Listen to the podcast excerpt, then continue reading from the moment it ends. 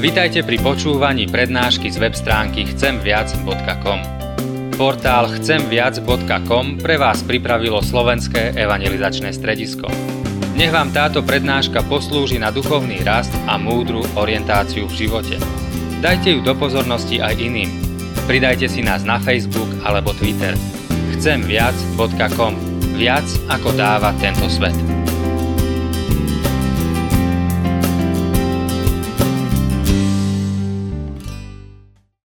Se. Pane Ježíši, v hluboké pokoře se skláníme u tvých nohou. A děkujeme ti za to, že jsi mezi námi. Ty živý se procházíš v tomto zhromáždění. Díky ti, že se nás dotýkáš. Díky, že nás miluješ. Že nás chceš formovat svým duchem podle svého slova. Proměňuj si nás, abys nás mohl používat jako své nástroje, posílat jako své učedníky a oslavit se v životě každého z nás. Požehnej pro tvou velikou lásku. Amen. Bratři a sestry, máme se zamyslet na tématem úzká cesta v osobním vztahu k Bohu a na modlitbách. Mohli bychom začít otázkou, jak se to projeví vnitru člověka, když vstoupí na úzkou cestu. Co se stane vnitru člověka, když slyší Ježíšova slova, kdo chce jít za mnou, zapři sám sebe, vezmi svůj kříž a následuj mne. A rozhodne se, že bude na tato slova reagovat kladně. Vnitru člověka nastane obrovská změna. Ta změna je zásadní a radikální. Dosud královal v srdci člověka od narození král, jehož jméno je nám všem dobře známo. Je to král já. Ve chvíli rozhodnutí poslechnout Pána Ježíše, opustit širokou cestu a vstoupit na úzkou cestu, dochází vnitru člověka k veliké změně. Já, které dosud královalo, sestupuje z trůnu a na trůn srdce vstupuje nový král. Ježíš, Pán Ježíš Kristus. Pro lidské já to není vůbec snadné. Já má od narození tendenci vládnout, ovšem bezmezně rozhodovat a svévolně realizovat své touhy a nápady. Jedině při oslovení Ježíšem Kristem a ochutnání Ježíšovy lásky a pod vlivem Ducha Svatého je lidské já rozhodnuto pokořit se, sestoupit z trůnu. A když já se vzdávám moci, rozhodování nad životem, může začít nová kapitola. Kapitola ve které v srdci člověka kraluje Ježíš Kristus. Je to vlastně splnění podmínky, kterou pán Ježíš velice jasně vyslovil, kdo chce jít za mnou, zapří sám sebe. Nový český překlad zní, kdo chce jít za mnou, ať se zřekne sám sebe. To znamená zříci se vlády nad sebou, nad svým životem, nad svým životním programem. To znamená zároveň svěřit sebe, celou svoji bytost, své tělo, svoji duši, svého ducha pod vládu Pana Ježíše. To znamená zároveň vložit do rukou Pana Ježíše svoji minulost, svoji současnost i svoji budoucnost. To znamená svěřit svoje tělo pod vládu Krista. To znamená souhlasit s tím, že si Pán Ježíš udělá z mého těla svůj chrám. Bude ve mně bydlet jako majitel. Svěřit Kristu svoji duši znamená dát mu k dispozici své myšlení, své city, svoji vůli. To znamená souhlasit s tím, že Kristus bude řídit mé myšlení, bude usměrňovat moje pocity, bude ovládat moji vůli. Svěřit Kristu svého ducha znamená, že můj duch bude Kristu ustavičně k dispozici jako služebník. Je to tedy obrovská proměna.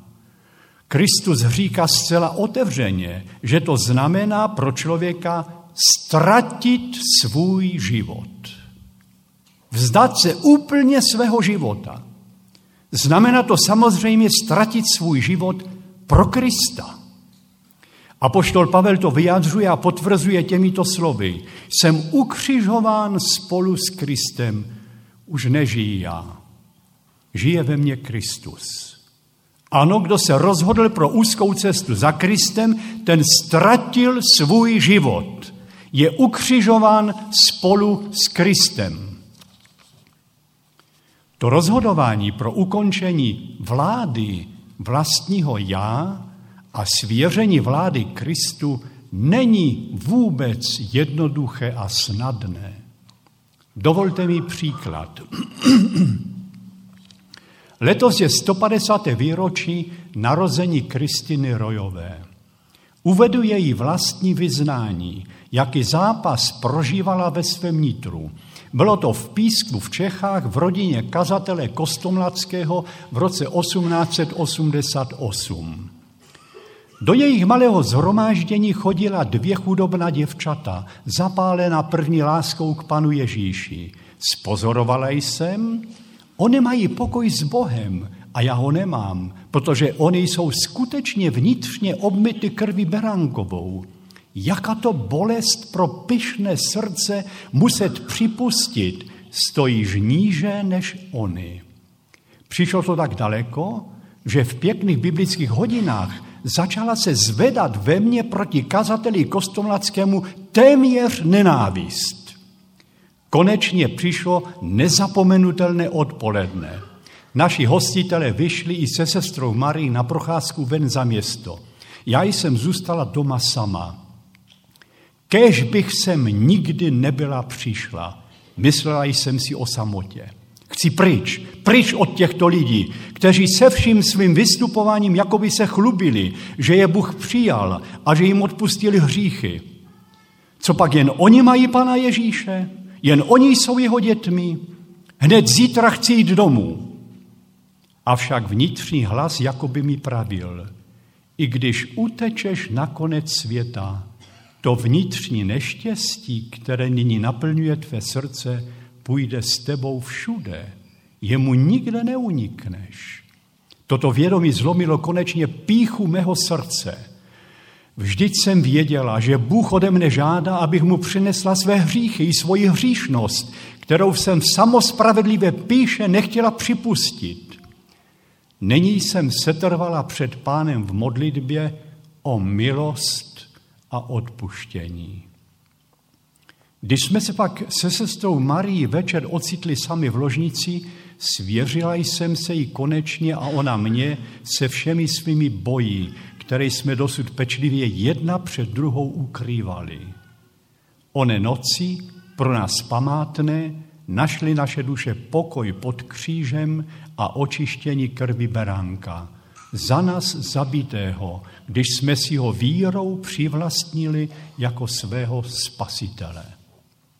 To je svědectví Kristiny Rojové. Pán Ježíš nenutí člověka k radikální proměně. Nechává mu svobodu v rozhodnutí, proto říká, kdo chce jít za mnou. Zároveň upozorňuje, že ten, kdo se rozhodne nechat si život ve své moci, ve své kompetenci, ten o ten život přijde jednou zjistí, že ten život úplně ztratil. Na druhé straně upozorňuje, že ten, kdo svůj život ztratí pro Krista, ten zjistí, že ten svůj život našel. A můžeme dodat, že ho najde v takové kvalitě, o jaké se mu ani nesnívalo. Můžeme tedy konstatovat, že pod vedením vlastního já prožije člověk nakonec velké zklamání a vpadne do zoufalství. Naopak, pod vedením Pána Ježíše prožije člověk úžasné překvapení, protože získá život velice kvalitní, hodnotný, s nejlepší věčnou perspektivou. Tedy úzká cesta začíná vnitru člověka, jeho rozhodnutím dát Kristu do rukou vládu nad sebou, nad svou bytostí, nad celým svým životem. Co následuje potom? Za A. Kristus dává do pořádku moji minulost. Člověk vyznává Kristu svoji, celou svoji minulost, špínu svých myšlenek, svých slov i činů. Avšak platí, jestliže doznáváme své hříchy, on je tak věrný a spravedlivý, že nám hříchy odpouští a očišťuje nás od každé nepravosti. Kristus tuto minulost očišťuje svou krví. Co s tou špínou minulosti udělá? Skrze Izajáše nám praví, já sám vymažu kvůli sobě tvoje nevěrnosti, na tvé hříchy nevzpomenu. A Jeremiáš, odpustím jim jejich nepravost a jejich hřích už nebude připomínán do mořských hlubin vhodíš všechny jejich hříchy, píše Micháš. Toto ujištění je nesmírně důležité. Pán Bůh odpouští a více nepřipomíná. Ani člověk už nemusí na své hříchy vzpomínat. Co bylo odpuštěno, je vymazáno.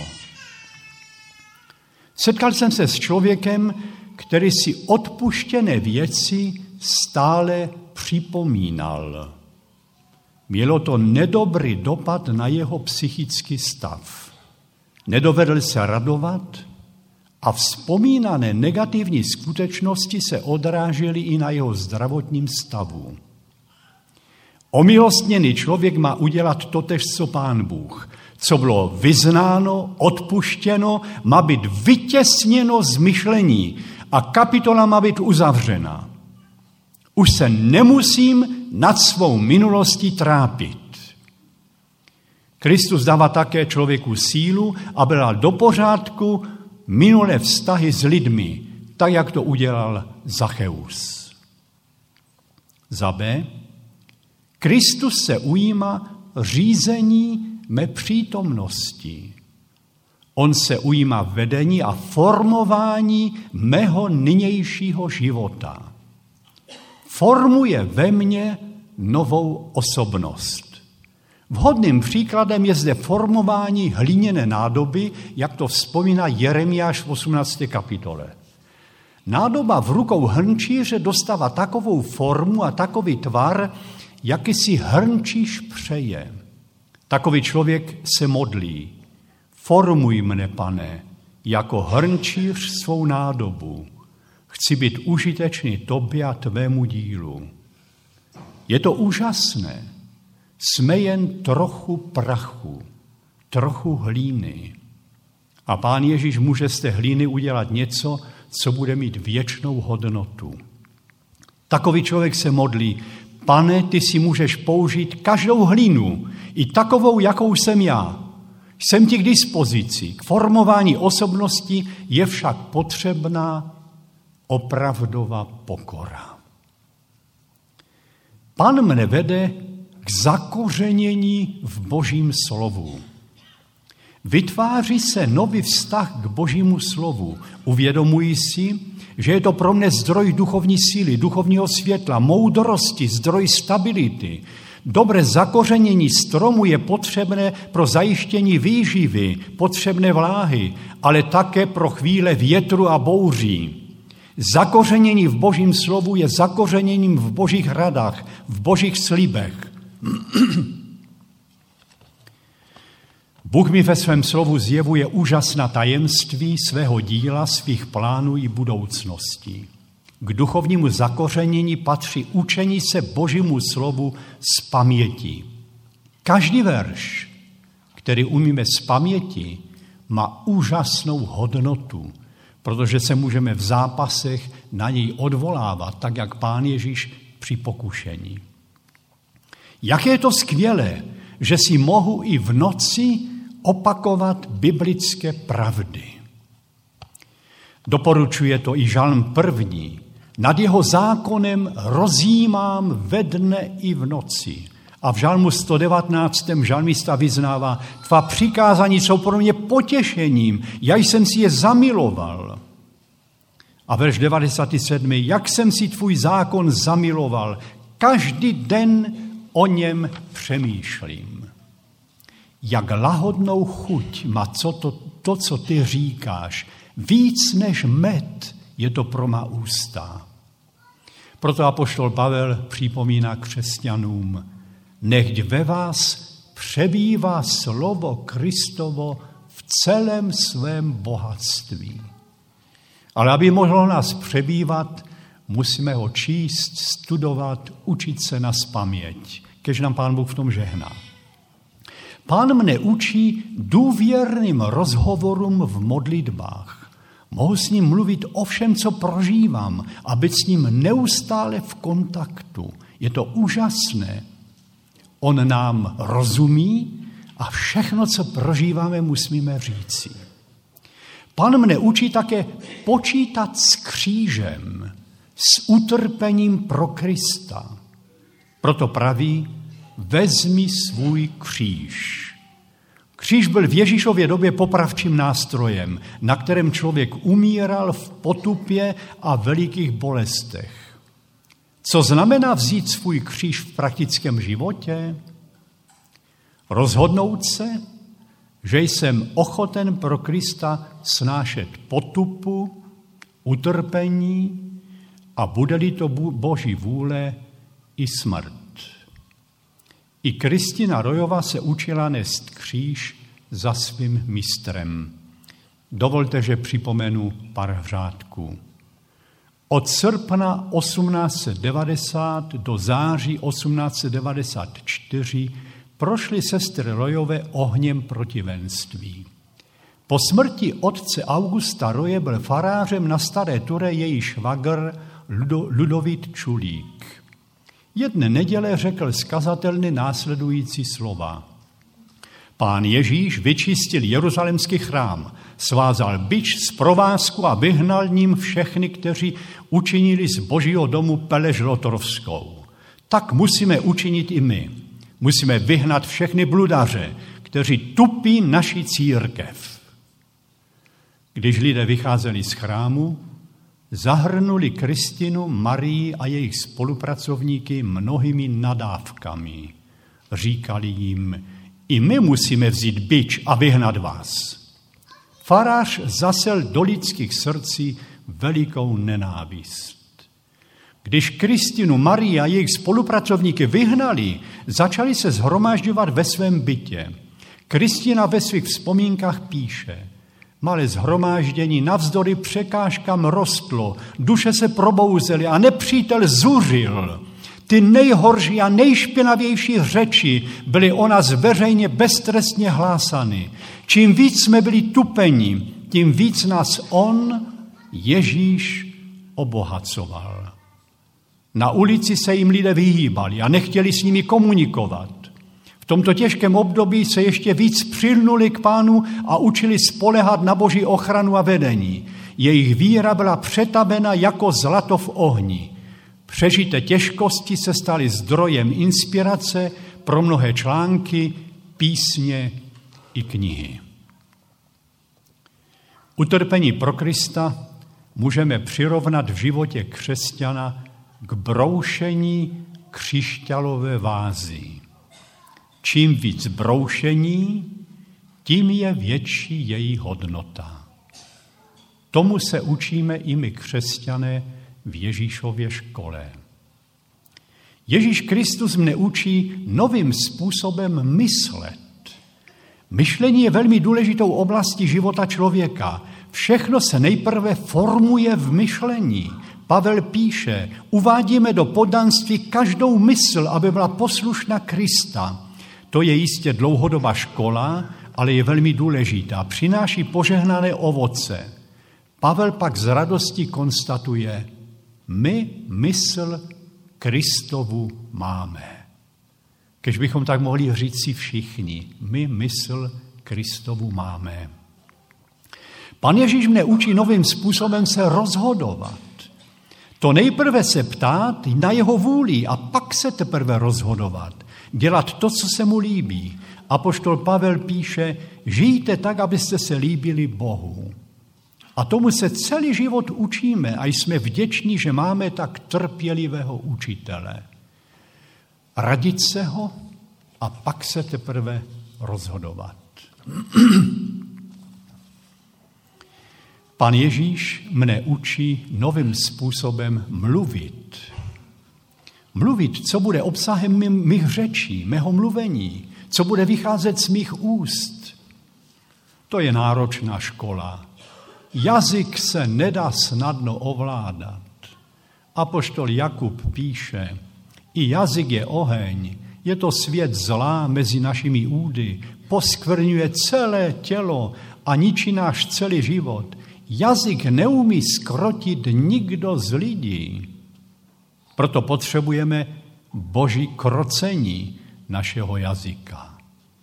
A žalmista píše, chvalospěv ať vytryskne mi zrtů, neboť mě svým nařízením učíš, ať můj jazyk opěvuje, co jsi řekl. Kež tedy v boží škole se učíme mluvit podle ducha Kristova. Kristus mne učí novému vztahu k práci, k úkolům, které mi dává. Pavel píše, přikazovali jsme vám, kdo nechce pracovat, ať nejí. Někteří mezi, mezi vámi vedou zahalčivý život. Takovým přikazujeme, aby žili řádně a živili se vlastní prací. Ježíš mne učí novému vztahu k lidem. Jak a co mám myslet o druhých lidech? jak o nich mluvit, jak za ně děkovat, jak jim v tichosti naslouchat. Ježíš mne učí v pokoře sloužit. Učte se ode mne, říká pán Ježíš, jsem pokorného srdce. Jestliže tedy já, pán a mistr, jsem vám umyl nohy, i vy máte jeden druhému nohy umývat. Dal jsem vám příklad abyste i vyjednali, jako jsem jednal já. A znovu bych rád připomněl Kristinu Rojovou. Tak tomu bylo i v jejím životě. Nejprve se sestry Rojové věnovali zaostalým dětem, pak se věnovali sirotám, pak cítili, že mají povinnost zachraňovat lidi z alkoholismu a založili Modrý kříž. Ten abstinenský spolek měl veliké požehnání. Pak založili na Staré Ture nemocnici a nakonec to, po čem Kristina tak velice toužila, domov pro seniory, domov bělých hlav. Viděla smysl své služ, svého života ve službě blížním, trpícím blížním a je pro nás úžasným zdrojem inspirace do dnešního dne. Jsme za ní nesmírně Pánu Bohu vděční a vděčně ji i v tomto zhromáždění připomínám. Když křesťan přebývá v Kristově škole každý den a vidí, jak úžasným hodnotám se učí od svého mistra, pak se rodí v něm veliká vděčnost a zároveň veliká touha oslavit svého pána, svého učitele ve svém životě. A poštol Pavel to vyjádřil nádhernými slovy. Jako vždycky i nyní na mě bude oslaven Kristus. Tak si velice přejeme, aby to byla touha všech našich srdcí. Jako vždycky i nyní na mě bude oslaven Kristus. Mělo by to být heslo našeho života. Za C. Kristus mne připravuje na budoucnost. Učím se myslet na budoucnost v perspektivě božích zaslíbení. Když křesťan vidí, co všechno mu Kristus připravuje, může radostně vyznávat, těším se na budoucnost, těším se na věčný život. Bratři a sestry, když studujeme písmo, zjišťujeme, že nám písmo odhaluje zaslíbení týkající se naší budoucnosti v sedmi bodech. Jenom je jednou větou připomenu. Život věčný budeme prožívat v novém nádherném duchovním těle. Za druhé, život věčný budeme prožívat v novém otcovském domově. Jan 14. Život věčný bude ve znamení radosti z odměny. 2. Timoteovi 4.8. Za čtvrté, život věčný znamená mít věčné dědictví. Římanům 8.17. Za páté, život věčný znamená účast na vládě s Kristem. To je nádhera. Matouš 25.34. Za šesté, život věčný znamená být spoluúčasten s Kristem na soudu. 1. Korinským 6, 2, 3. A život věčný, za sedmé, znamená spoluúčast s Kristem ve slávě. Až se ukáže Kristus náš život, tehdy i vy se s ním ukážete v slávě. Kolosenským 3, 4. Těch veršů tam je mnoho. Bratři a sestry, když přemýšlíme o obsahu slov, nové stvoření, nový život, nová budoucnost, věčný život ve světle písma svatého, nemůžeme jinak, než velebit našeho pána a oslavovat pána Ježíše Krista, že byl ochoten přijmout naše hliněné tělo aby nás vykoupil a přenesl do slávy spolu s Otcem. Úžasná milost a nádherná budoucnost. Neváhejme žít pro něj, pracovat pro něj a šířit slávu jeho jména v tomto světě. Pomodlíme se. Pane Ježíši, je to úžasný, nepochopitelný zázrak, že ty, který máš v rukou celý vesmír, věnuješ nám pozornost, kteří jsme jenom mizerným prachem na této planetě. Tak nás miluješ, že si v nás činíš svůj chrám. Nedovedeme pochopit, že ty svatý chceš bydlet v nás, v té ubohé hlíně. A přece je to pravda. Díky ti za to. Prosíme, formuj si nás jako ty křišťalové vázy, brus nás a připravuj nás pro budoucnost, kterou si nám připravil. A nade vše dej nám velikou touhu oslavit tě ve svých životech na této zemi a nest tvé evangelium dál. Aby všichni lidé poznali tvou lásku a na celé zemi zaznívalo to nádherné haleluja ke cti